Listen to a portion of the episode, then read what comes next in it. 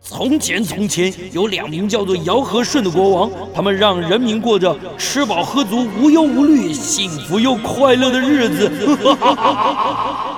欢迎来到我的超级玩乐大帝国，在这儿，你可以轻轻松松吃喝玩乐，安逸享乐，快快乐乐。带着你那吃遍天下的樱桃小嘴，准备好你健步如飞的双腿，跟着我尝遍所有美食，玩遍所有国家吧。嗨，民国一百零九年十一月二十二号星期天，欢迎大家来到九八新闻台《超级玩乐大帝国》的节目，我是主持人姚顺。呃，我们今天第一个小时跟大家聊的这个旅游的好地方啊，虽然现在因为这个边境管制，我们不能国门不开，然后外国朋友进不来，我们也没有办法去海外旅行。但是我觉得趁这个阶段呢，我们来听一听这个世界各国的风情也很好。我们今天要聊的聊的地方叫土耳其，最近市场出了一本新的书，叫做三月出版社啊，叫做《情侣土耳其》，作者莱拉，她本身是台湾姑娘，那因为嫁到了土耳其，她的先生在土耳其工作，所以在那里生活了好多年。她最近出了一本新书，叫《情侣土耳其》。如果你对土耳其想更了解土耳其的话，可以透过这本书。我们今天就特别把莱拉请到我们现场来，跟我们来聊她的书，还有最重要的土耳其。莱拉在我们现场，莱拉好，嗯，大家好，我是莱拉，莱拉是土耳其文，土耳其名字它它有什么特别的意思吗？哦。土耳其那边有一个故事，就是莱拉和马吉努的故事。马金奴，马吉努马吉努是什么意思？他是以前的一个故事，就是他们两个相爱，嗯但是最后没有办法在一起。你那莱拉听起来很悲伤哎、莱拉最后嫁人了，然后马吉努就一直在他等们候的他村子里就守候着他，所以莱拉后来被引申为真爱的意思， 哦，是这样，这哪里是真爱？她嫁人了，能不能真爱？就是马吉努的真爱啊。那你用马吉努才是真爱啊？为什么你说莱莱拉你没有没有在守马着？基诺的心中，莱拉是他的真爱。好了，可能他们的逻辑跟我们的不一 样。对，所以大家听，呃，很多的歌都是用莱拉这个名字去呃作为一首歌。是啊、所以他是个名人，对不对？所以，所以在土耳其，莱拉就是、就是一个大家都知道的名字，就是一个大家都知道，就是它就是一个爱情的嗯，爱情的象征，象征。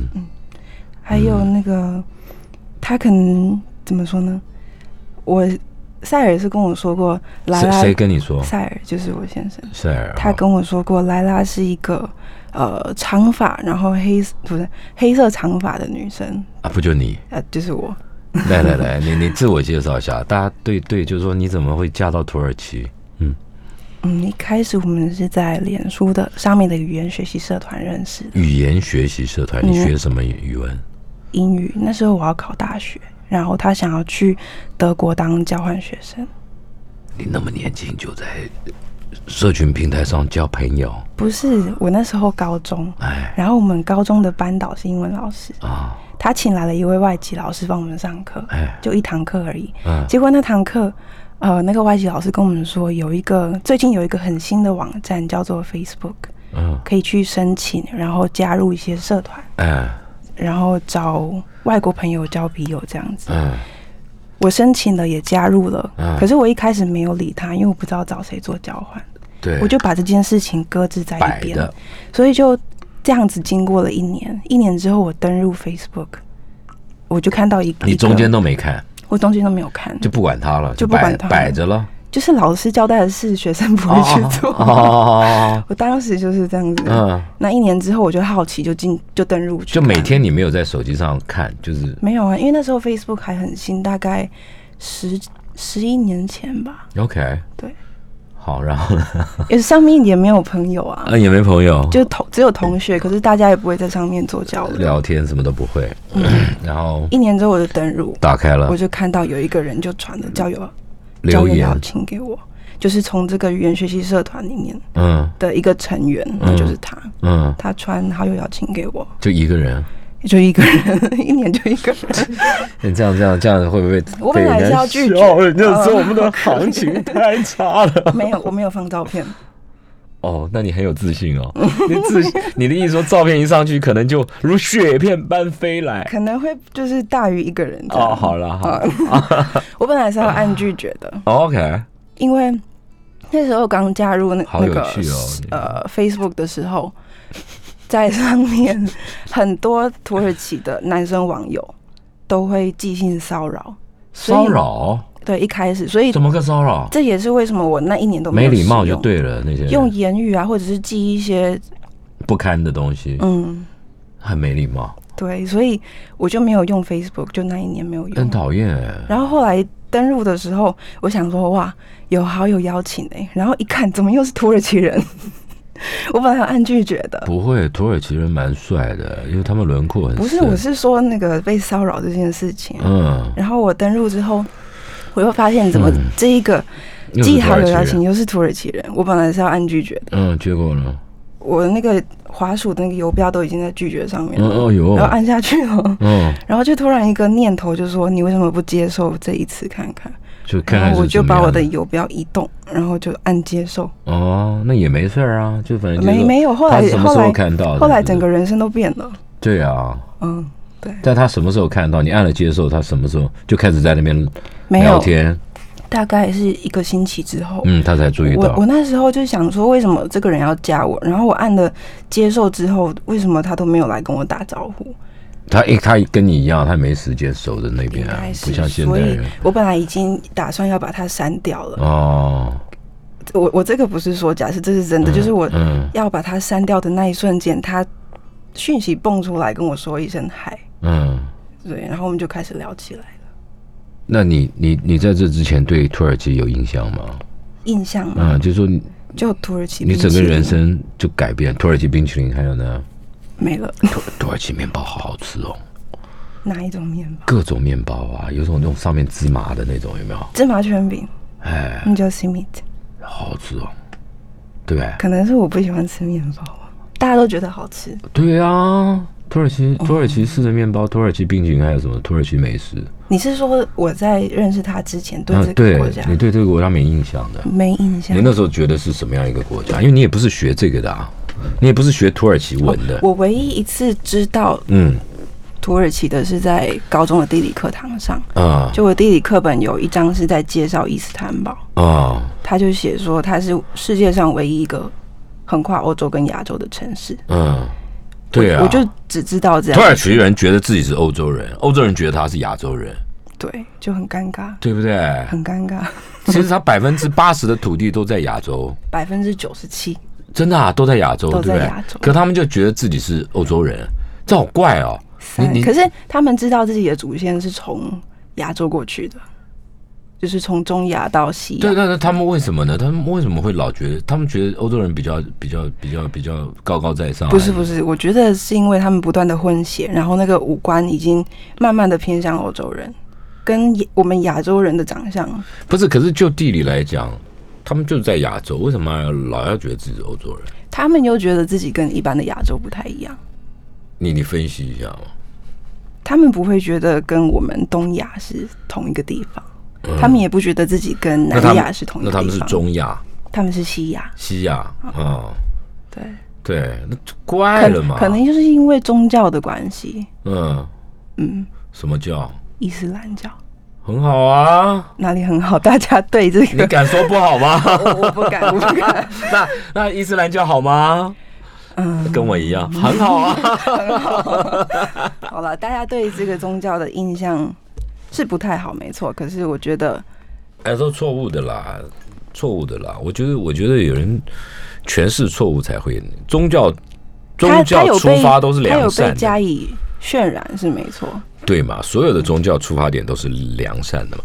那你对印土耳其本来是一点印象都没有，后来就因为交往，后来因为啊书信往返，我们对第一年是用很奇怪，我们在 Facebook 上面认识，可是真正交流是寄 email，哎，因为要长篇大论是吧？ 好像要写个论文之类的。而且没有太多时间，所以就变成好像每星期在交作业样。我觉得这也是一个叫什么，比较一个安全，保持一点安全距离的嗯方法，对，就是不要搞得太那个，当就时是粘在那个 Facebook 上。当时因为要考试，也不会想要整天就挂在线上，所以你是是由淡渐浓，由浅入深，好像一直都没有很浓。真的吗？ 不是我的意思说，我的意思说这也是一个方法，就是说保持一点安全距离，免得、嗯对不对？有很多人就一头栽进去，就出现了一些，这就像电子情书一样嘛，对，对不对？然后慢慢慢慢你就开始了解到了他们的文化，他们的文化，他会在平常在交往的过程中跟你聊这些东西啊，会因真的为啊，我觉得土耳其人他们很喜欢自己的国家跟文化，所以对，很骄一傲有，很很骄傲，所以一有机会可以跟外国朋友介绍的时候，很高他们兴就会很尽情的去发挥。哦，对，嗯，所以改变了你什么样的印象？你本来对土耳其的印象是什么？后来改变？你刚刚讲说你只对伊斯坦堡一，开始对，就只有这个印象，然后哦嗯后来了解越来越多，发现哎、诶他们的生活或者是文化，我觉得很漂亮。啊，还有但是呢，但是我觉得还是台湾比较方便，啊当然啦、你每天生活在漂，亮，但是不一定实用啊，对啊，不一定方便。嗯对，这可是你这个太浅了吧？你这个你这种这种这种呃分析大家太浅了大。家如果想要知道更多的话，请去看《情侣土耳其》这本书。 你来这一套，哎，好，我们这一段广告带回来啊，你就好好跟我们讲这本书里面你为什么想写这本书，嗯。好，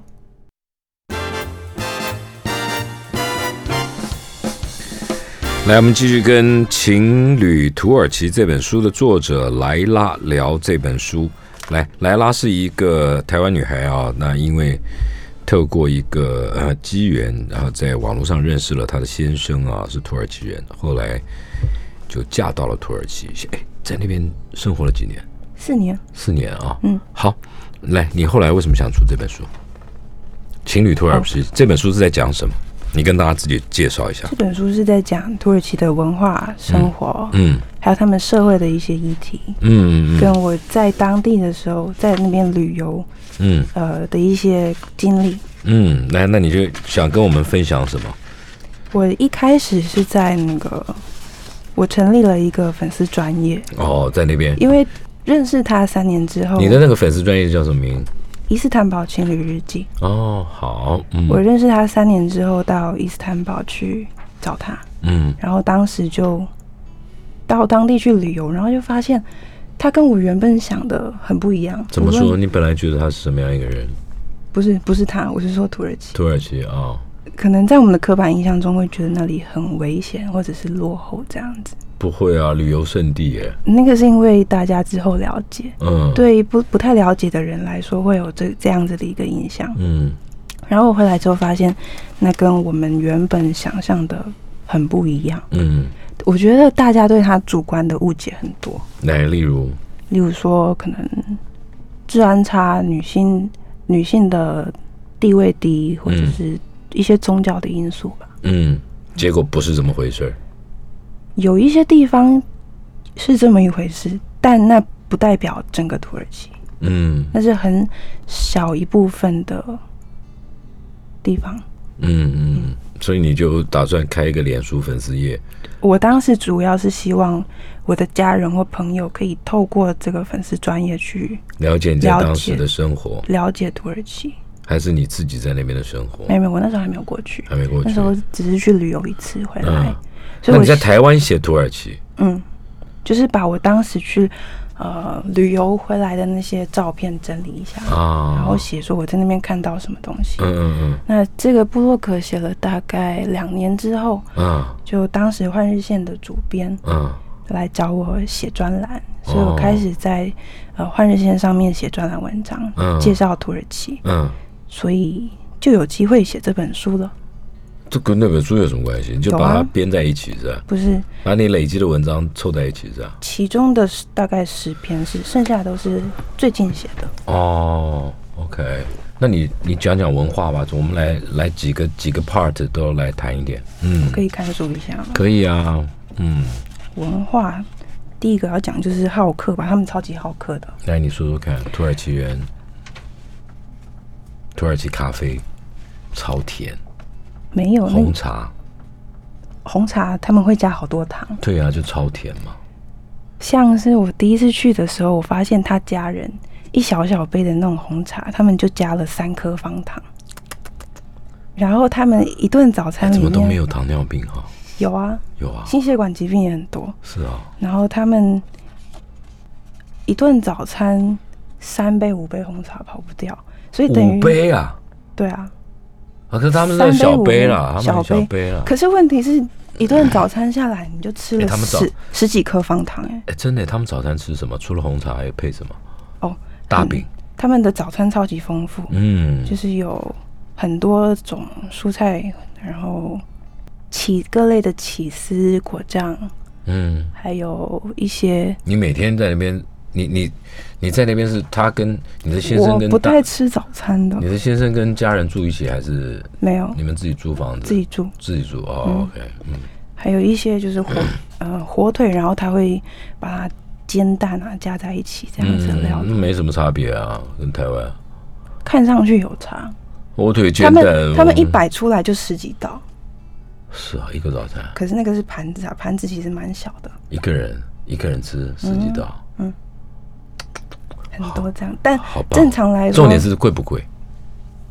他们的物价比我们低啊，哦可是他们的、他们人就是平均的收入没有台湾这样子。嗯，OK，好，早餐你多讲一点文化嘛，好客怎么个好客法？客，嗯这这是我很不习惯的一件事情，因为、嗯怎么说呢？像我我在伊斯坦堡的邻居，嗯，一个星期中我大概只有一两天看到他们家前面是没有没有什么鞋子的，哦没有摆什么鞋子。嗯其他剩下的可能四五天， 我每次一回家都看到他们家门前十几双鞋子，那人家的事关你什么事嘛？就他们很喜欢邀请朋友或者是亲戚到家里去做客。但也没影响到你吗？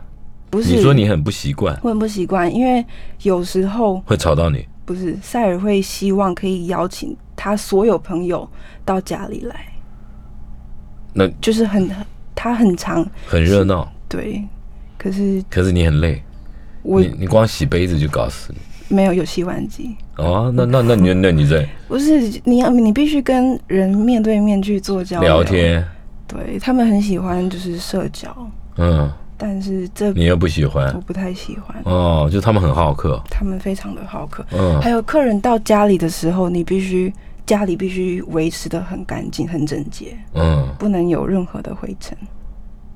那是他嘛，他不是大家都这样子，嗯或者是像我们到别人家里去做客，嗯进到客，他们有就是专门给客人待的客厅。你在那个哦客厅里面，你会给觉得客人待的客厅对，那个客厅通常是一个房子里面最大的那一间。哦，可是他们可能平常都没没什么在不使去用，，嗯，对，就留留给客人。那你进去的时候，你会发现，哎、就是客厅里面好像都没有什么东西，没有杂物，然后特别的干净这样子。哦，每一个家都是这样的，嗯，就留了一个空间给对接给待客客人人用的，对，不是睡觉嘛，就是聊天的地方嘛。没有，那个就是专属给客人在使用的地方。什么叫使用？就给他睡觉，给客人睡觉，或者呃，客人也可以留在家里过夜，如果他嗯们想的话，或者是啊、呃给客人聊天吃饭的地方。哦，所以好客是一个土耳其人的习性。还有呢，嗯，还有什么是你觉得很有很有趣，可以介绍给？我可以说嫉妒这件事情吗可以啊，你说为什么不可以？你写都写了，你哦，对，都已经写出来了。嗯就是嗯，我会发现，像是在工作上的时候，可能我不知道，就是同事会给我这种感觉。例如说，同事 A 跟同事 B 之间，然后嗯他们就会互相的去做比较，可是那个比较是很明显的比较。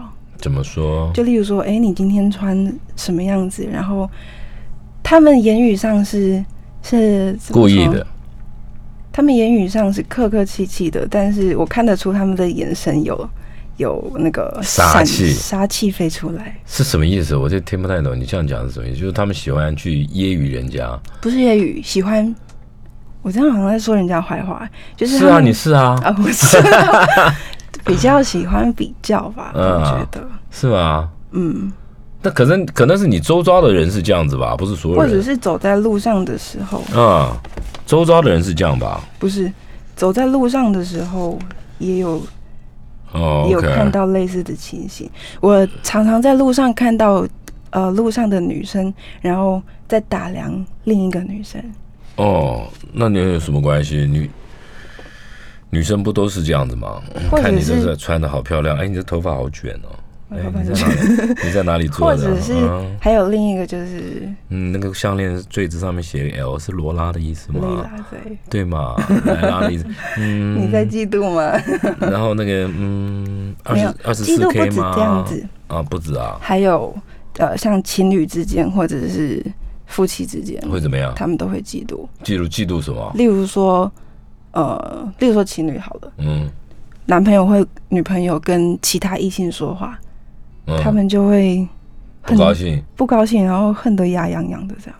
这么严重，我看到的是这然样，后他们又很好客啊，这不是矛盾吗？没有矛盾，怎么没有矛那个盾？要自己亲身去生活去体会，这个很难用言语。像是很多很多人到土耳其旅游不止一次，嗯或者是短期在那边工作或念书，嗯，他们说起没有发现这件事情，对啊，但是长长比较长久居住的你人就发现很严重，有跟我聊过说，好像真的有这件事情。就很严重，那我问塞尔，他说没错啊，我们就是喜欢 嫉妒。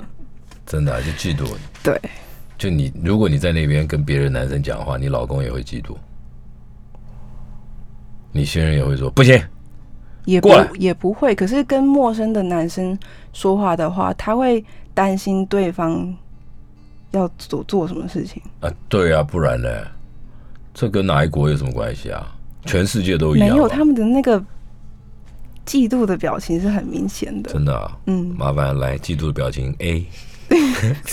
他们不太会去隐藏自己的情绪， OK，所以你会觉得他们非常的情绪化。是啊，好。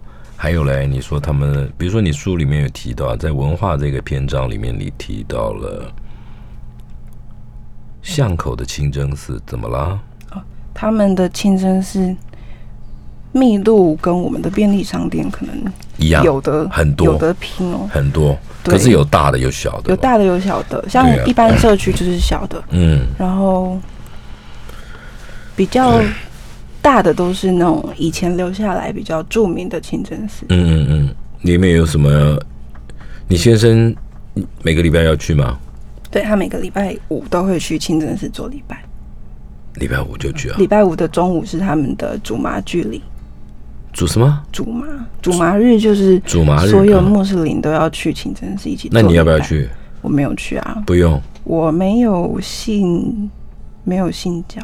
嗯，不用，虽然穆斯林只能跟穆斯林结婚，但土耳其它没有这个限制。土耳其是世俗国家，所以他们不太会去管，呃，不嗯你说土耳其是什么国家世？俗国家，他们不会，世俗国家，他们不会去管，呃，穆斯林有没有跟穆斯林结婚。啊，本来就是规定要是吧伊斯兰教有这个规定，是哦，，OK。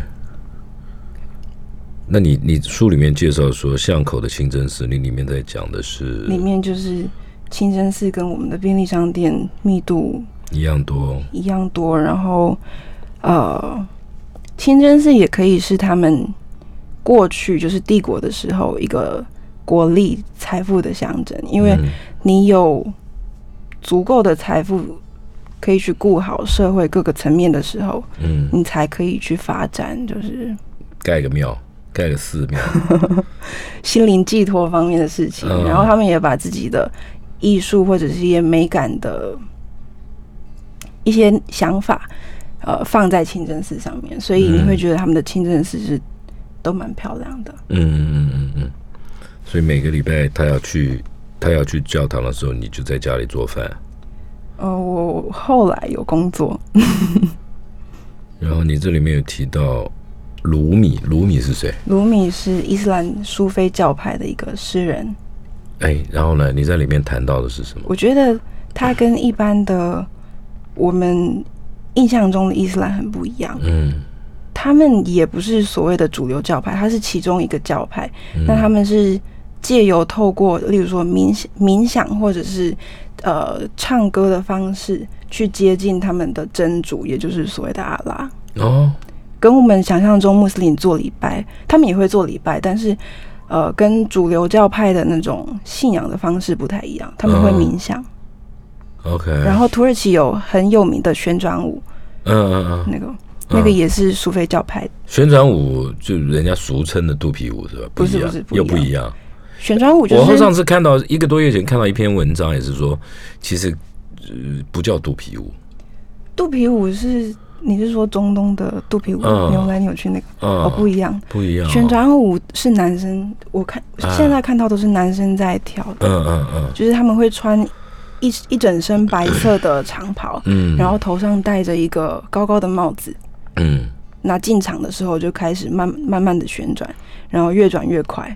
这个的文化缘起是什么？它代表的是什么意义？他认为这样子可以，就是透过这样子的旋转，嗯，可以更接近他们的神，神，嗯他们的真主，嗯就达到一种他们说是天我合一的感觉。嗯嗯嗯，那个我们很难去体会，因为一般人这样子转早就晕了，真的，但是他们可以一转就十分钟、二十分钟，一直转一直转啊，一定要穿长裙、长袍。长袍，呃，有一些网络上有一些表演的片段，嗯我没有看过现场的，但是我、啊，你没看过我现没看场？过现场，但你在是那里生活四年没有看过， 没有好妙哦！为什么 没有没有想到要去看啊，不？那个不是在那街头就那个可以没有没有，那通常是观光客的行程，哦，他们已经把它变成一种观光文化。哦对，，所以我在网络上看到那个音乐跟整个舞蹈的氛哎，围，很，妙，你居然在那里生活没看到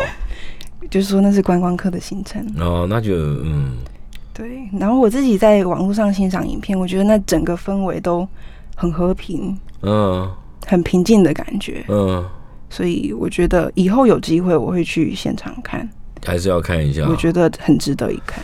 对啊，这好妙！你在那里过日子，然后居然对不对？ 好了，我们再进一段广告，待会回来，我想跟你聊一聊这个你在里面谈的旅行的这个这个篇章里面提到的几个特别的地方啊、嗯。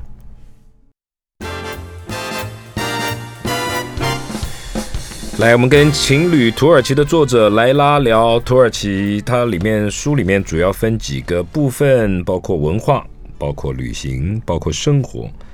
包括社会。上个阶段我们稍微谈到了一下土耳其的文化啊，那莱拉跟我们讲，土耳其人非常的好客，然后土耳其人有时候嫉妒是一种文化，然后他也跟我们讲到土耳其的。清真寺跟我们的便利超商一样的密度很高，然后谈到了好客这件事情。好，我们这这个阶段我们来聊聊书里面谈到的旅行，它里面介绍了几个重点的城市、重点的景点，包括了伊斯坦堡，包括了布尔萨，包括了库隆达斯，包括了阿尔斯拉等等，卡帕多奇亚、加基安泰普，还有哈塔伊。这里面你最喜欢哪里？我最喜欢吗？嗯，你是说风景最漂亮还对是？对对，都可以啊。你最喜欢的是哪里？你我喜最欢一喜定欢的是阿马斯拉，为什它么？在黑海，哦黑海沿岸，嗯它呈现出来是一个比我觉得比较接近东欧的风景。哦它怎么说呢？嗯。看上去海岸非常的漂亮，然后它的海岸旁边有一些比较比较古典嘛，也不是，嗯就是很可爱的那种建筑，嗯，还有一些清真寺，反正看上去风景非常的优美。那个旅那行团当会不会地去的？不不太会，不太会。大家会去泛红花城，但是嗯它在泛红花城附近，但是大家不太会去那边。为什么？奇怪了哦。那个比较偏向当地人会去度假的地方。嗯，有土耳其 的热内亚之称。对，它最早是热内亚人在那边，然后后来、嗯后来土耳其人到安纳托利亚之后，嗯也把当地接收下来，嗯所以这就变成土耳其的土地。嗯。还有这个地方还有什么好玩的吗？多介绍一下。好玩的，它对啊有一个堡垒，嗯那个堡垒上去之后可以看到呃黑海的风景。嗯那我记得我们有爬上一座，那是山丘吗？嗯，到上面的时候，那是我人生遇过风最大的时候，怎么说？在那个山丘上我站不住，风这么大，风超级大，可是因为狂风，因为风景又很漂亮，所以我又必须张开眼睛去看风景，嗯所以就那时候就很狼狈，就一边被风吹，然后一边想要睁大眼睛，然后拍照。那你就带个风 镜，对不对？我们当时都不知道，第一次上去、你也没准备什么没，有准备什么，所以你去旅行也不会查资料没有人说这件事情。我觉得那是当天风大，啊。哦平常应该不是这样子。那你明天再去嘛？那个离伊斯坦堡有一段距离，哦，开车应该是所以你五的六旅个小时，你在那边旅行都是利用假日，都是利用假日。因为他平常也要上班。对那你自己在做什么工作？就写文章而已。我当时有上班，我们在一间公司里面嗯做市场开发， ，OK，然后就是利所以我也用是一到五上班，我们都六是日利用六日出去玩。六日出去玩，嗯很累耶。对啊，回来又要上班，对啊，而且有的地方这国家很大嘛，所以可我们尽量挑可以搭飞机的地方。如果没有办法搭飞机，可能就是星期五搭飞机晚也上，尴尬啊。怎么会尴尬？你只只有两天的假期，搭个飞机去，那就没办法、划不。来啊。或者是例如说宗教节日，特就是他们每年有两长个假长假的时候，我们就利用那时候去。嗯，哪哪两个长假？啊、一个是开斋开斋节开斋，节另一个是宰生节，就几忠几月孝几节。号？那个是在开斋节是几月几号？那个是在伊斯兰历的开斋节是九月吗？对，应该是九月你。这个你怎么可以这样子？你我都原搞本不记清得楚的，我回来好久。哦，然后宰生节应该是他们的十二月，嗯回历的十二月，嗯，然后利用这个机，利用这个长假，可能呃其中的两三天是回他老家，然后剩下哦的他们也是要回去老家看看家长。看家人，然后剩下的两三天就出去玩。嗯对，像那个里面有一个库萨达斯，嗯，那那个是哪里？那是在伊兹密尔的下面，嗯，他他老家在伊兹密尔，所以我们那时候是利用，也是利用长假去库萨达斯玩，那里有什么特色吗？也是嗯那那个库萨达斯在那边你看得到爱琴海，啊，对，就是大家印象中很浪漫的爱琴海，嗯那实际看也是真的很浪漫。嗯，然后我不知道为什么我每次去。呃，有海的地方，反正就是风大，又是被吹一个很狼狈的样子。那奇怪， 还是你的季节不库对，像是还是你去的季节不我对？不晓得，像去库萨达斯，我们也是去两天。嗯第一天我们本来是打算到海边去走一走，嗯，结果出去的时候风实在太大，又走不动了，又走不动了，所以我大们就到一个寸步难行，我们就在海边看一看就回来，然后真真糟正糕了，浪费。就浪费一天了。对啊，然后而且那一天好像有乌云，然后又快下雨，所以我们真正开始玩是第二天，嗯嗯嗯。对，就这样子浪费掉一天。嗯，嗯嗯，你里面还提到住在洞穴旅馆那个嗯那地个是方，在卡帕多奇亚那个是旅行团必去的地方。必去的地方，对，来讲讲看它特别之处在哪里啊？呃，卡帕多奇亚当地有很多呃，怎么说，应该是他们岩石的质地嘛，就是很容、嗯，很适合去挖出那个东西石。灰岩啊，那是石灰岩吗？不是，嗯我不晓得是什么。那个、嗯，我没有什么概念，但是他们会去挖出那个洞穴，那洞穴就是住起来冬暖夏凉。真的吗？你是你是什么时候我几那点去时？候去，我们是前一天晚上去，前一天晚上抵达这个地方的时候，当时还是一片漆黑，然后下车的时候，我看一下温度，好像只有五五度左哎呦，右，很冷哎，很冷，很冷欸，在外面又冷的要死。可对是，进到那个洞穴旅馆的时候，好温暖，很温它暖。根本没有冷暖气，不需要我觉得他没有开暖气，哦。就是很温暖这样。你你平常住哪里？伊斯坦堡伊，斯坦堡伊斯坦堡，你们住的地方要不要有空调？要。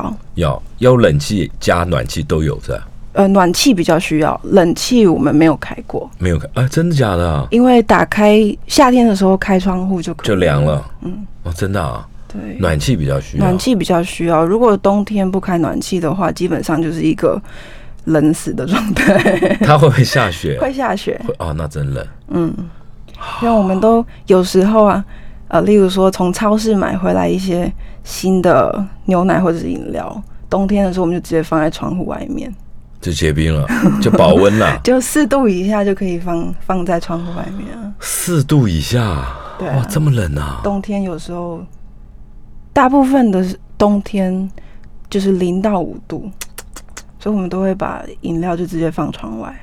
那不结结冰了？有时候，呃，有时候到零度以下的时候，嗯，所以零度以下不会，就是零到五度之间，我们会把饮饮料放在外面。哦这样过日子好辛 苦啊！你这样这样过了四年呢、四年不不会不适应啊？不适应，也倒得适倒是应还好，也得适应。不适应也得适应，所以这次可给以我好好盯着。这次可以回来台湾这么久，我不太不太想要再回去。 真的假的啊、台湾真的这样太好吗太方便了。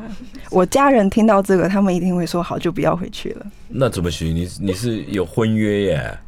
呃，反正现在疫情这样子，也不能勉强我回去嘛。哎，我们进一段广告，这件事情啊，一时半刻也讲不清啊。啊，进广告。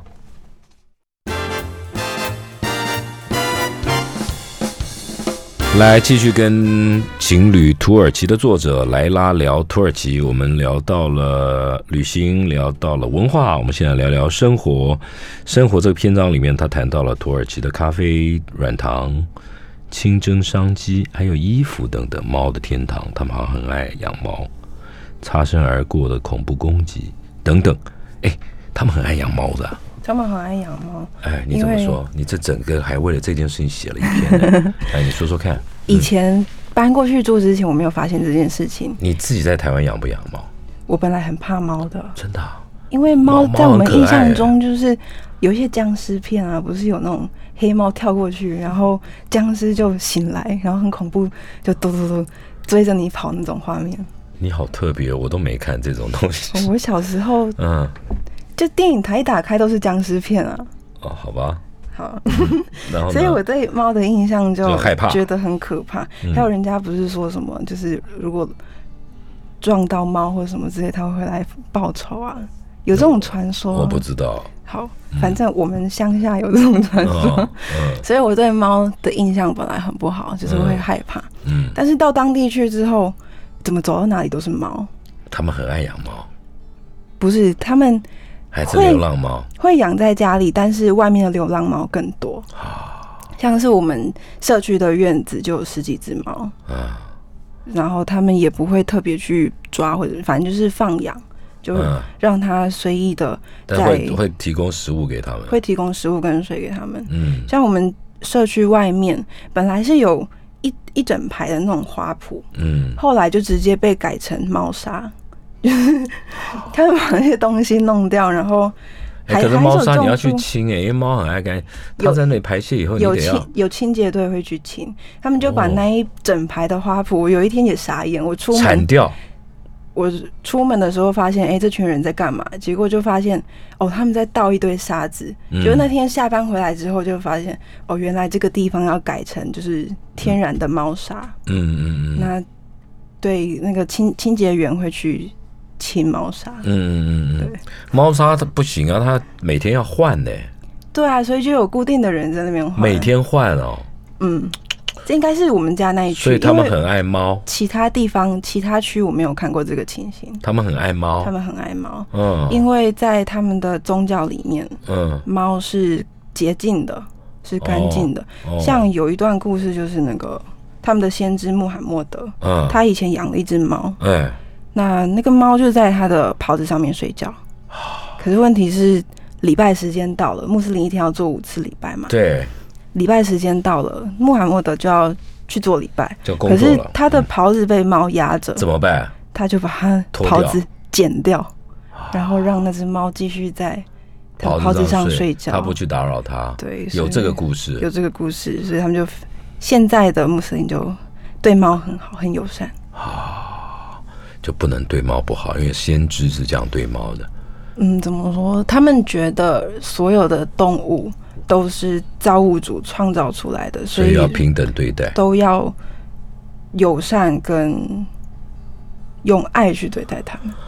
好，你里面还谈到了咖啡和软糖，咖啡跟软糖是他特别们地当地的写了一一篇个特色。来，你说说看，软糖我不爱吃软糖，但是那个也是观光客到那边必买的一个产品。那嗯他们生活中哦，他们就是会用咖啡跟软糖去啊、呃接待客人，或者是像我在工作，嗯他不是自己平常当早餐一定要来一杯，不是，不是不是软糖也不是，也不是，就是为了待客的时候用代课，或者是像我们在呃公司上班的时候，公司的茶水间里面一定会有软糖跟咖啡，真的啊、一定会有软糖。因为有时候一些客户过来的时候，他们就会端你出不这是个说东土耳西。其人吃甜吃很多，早上一喝个红茶四五杯就已经吃了好几颗方糖，对啊，然后再休息 take a break 也然要后吃软糖。 哦嗯，吼、有客户来的时候，呃，或者是有人开会的时候，他们就会拿着就是软糖这边分享，哦然后每个人桌上都有一杯咖啡。土耳其的咖啡有什么特色？我觉得喝起来偏酸苦，不是每个人都喜欢喝。不一样，那他们是不滤、不过滤那个渣的，嗯就是它直接倒下去，煮完之后那个渣渣就留在下面，嗯嗯，所以才会有你喝完咖啡之后，把那个杯子倒过来放一段时间之后，就嗯变成了咖啡占卜，占卜是占对。对，等它干了之后，你再把那个杯子翻出来，然后就就会有人说：“诶，这个可能长得像，呃，可能一条蛇啊，或可者以是报名一牌棵了树啊，什么可以之类的。”报名牌。对，就说真的哎、啊诶你最近可能犯小人啊，或者是你的生活怎样怎样。哦你喝不喝土耳其咖啡？真的要喝了吧？我喝，但是不喜欢。哦，我说出来了， 不是啊，那你，但你在那里我比较喜欢生喝活红茶，哦，但因我为你不在加，糖，因为你在那里生活，你得入境随俗，每入天境水熟对。每天的生活你都碰得到啊，没错，，对不对？你里面还谈到了斋戒月的观察、围观察，你在谈什么？这个我就有入境水熟，来，你说说我有跟看。着斋戒过一次，就是他们每年到伊斯兰历呃九月的时候，应该是九月吧，嗯他们就会进行斋戒。斋戒就嗯是从日出到日落这段期间，不准啊吃东西，你不能吃东西，也不能喝水，水都不行喝，水都不能喝。那怎么过？那怎么生活啊？还是过了那要不要上班要上班也要上课，啊？那那我中午怎么办？不是不吃东西不能 OK，吃啊不吃东西 OK，不喝水耶。对我一开始以为不吃东西而已，结果后来发现哦，原来连水都不能喝。他们的这个斋戒月的用意是什么？目的是什么用意就是希望你要体会人们可以，第一个是体会贫呃穷贫苦穷人的生活，那第二个就是希望大家可以从物质当中去解放出来，然后专心在你心灵上面的修养，心灵跟精神上的修养。可是就是呃一呃白天啦，太阳下山以后嗯就可以了嗯下下山之后就可以吃，毛起来吃啊 毛起来吃。对啊不对可？是我自己试过，你观察到了什么？呃，从早上到晚上不吃，然后日落之后，你本来可能会想要大吃，可是结果发现没有办法，没有办法大吃，因为为什么胃缩小你的了胃缩小了，就吃几口就饱了，这样子可是很饿哎、很饿，但你是嗯不饿吗？还是你就是我觉得两三天之后就习惯了，那个是可以习惯的。啊啊啊？但他们呃，有一些不是有一些人，大部分人都会在日出之前嗯，先大课狂课，就起床，然嗯后就吃一先吃，吃吃完之后继续睡。啊来睡这一套到，睡到上班前再去上班，那那只有八个小时不吃嘛，只有就反过来。嘛。现在流行一六八节食法，有没有吃东西？，对，在伊斯坦堡好像真的是那个是看季节的，就是他们伊斯兰历会一年当中这样子轮流跑。哦，OK。书里面还谈到了清真商机，那是要哈拉认证了、好啦，认证对，是不是？就是那个认证，大家可能会觉得是穆斯林专属，就是穆斯嗯林吃东西之对前对，要很干净。要看的。嗯，它例如说他们在宰杀的过程有一定的程序，对，那环境也要做到一个呃很清很很洁净的状态。，对对对，你有没有不适应？没有啊，我觉得这反而很很好，好。因为所以你吃不吃羊？我是羊，吃羊这变变成为你的饮食在做一个把关的动作，啊？你觉得很好？我觉得很好。嗯，那像清真商机这个，它不只应用在饮食上面，像一些药品或者是化妆品都可以应用到。药品有什么特殊的规定？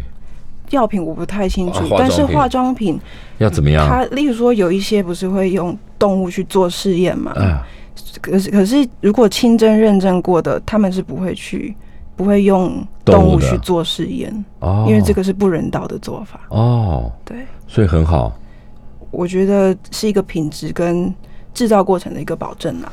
OK，好了，听众朋友，我们节目时间已经到了。这个莱拉，因为她自己生活在生活在土耳其，她嫁到了土耳其，在那里待了四年，所以她出了这本书，告诉大家很多旅游书里面可能你看不到的土耳其的生活、土耳其的文化观察，还有土耳其的旅游景点呢、它不单纯的只是在在像一般的旅游书一样介绍这个旅游的风景，最重要的是它里面有文化、有生活。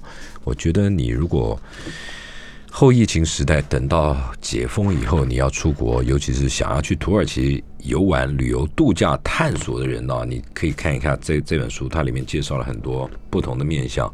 我们今天谢谢嗯莱拉到我们现场来，你打算什么时候回去啊？等疫情过，但是我但是觉不知道得什么时候过这就是一个未知数。啊。 好人，生不就是这样吗？那你会不会害怕？害怕什么？那那你老公会想你啊？没关系，就让他想。 哎呦，好骄傲！好了好了，今天谢谢莱拉到我们现场来，谢啊，谢谢拜拜拜拜，嗯拜。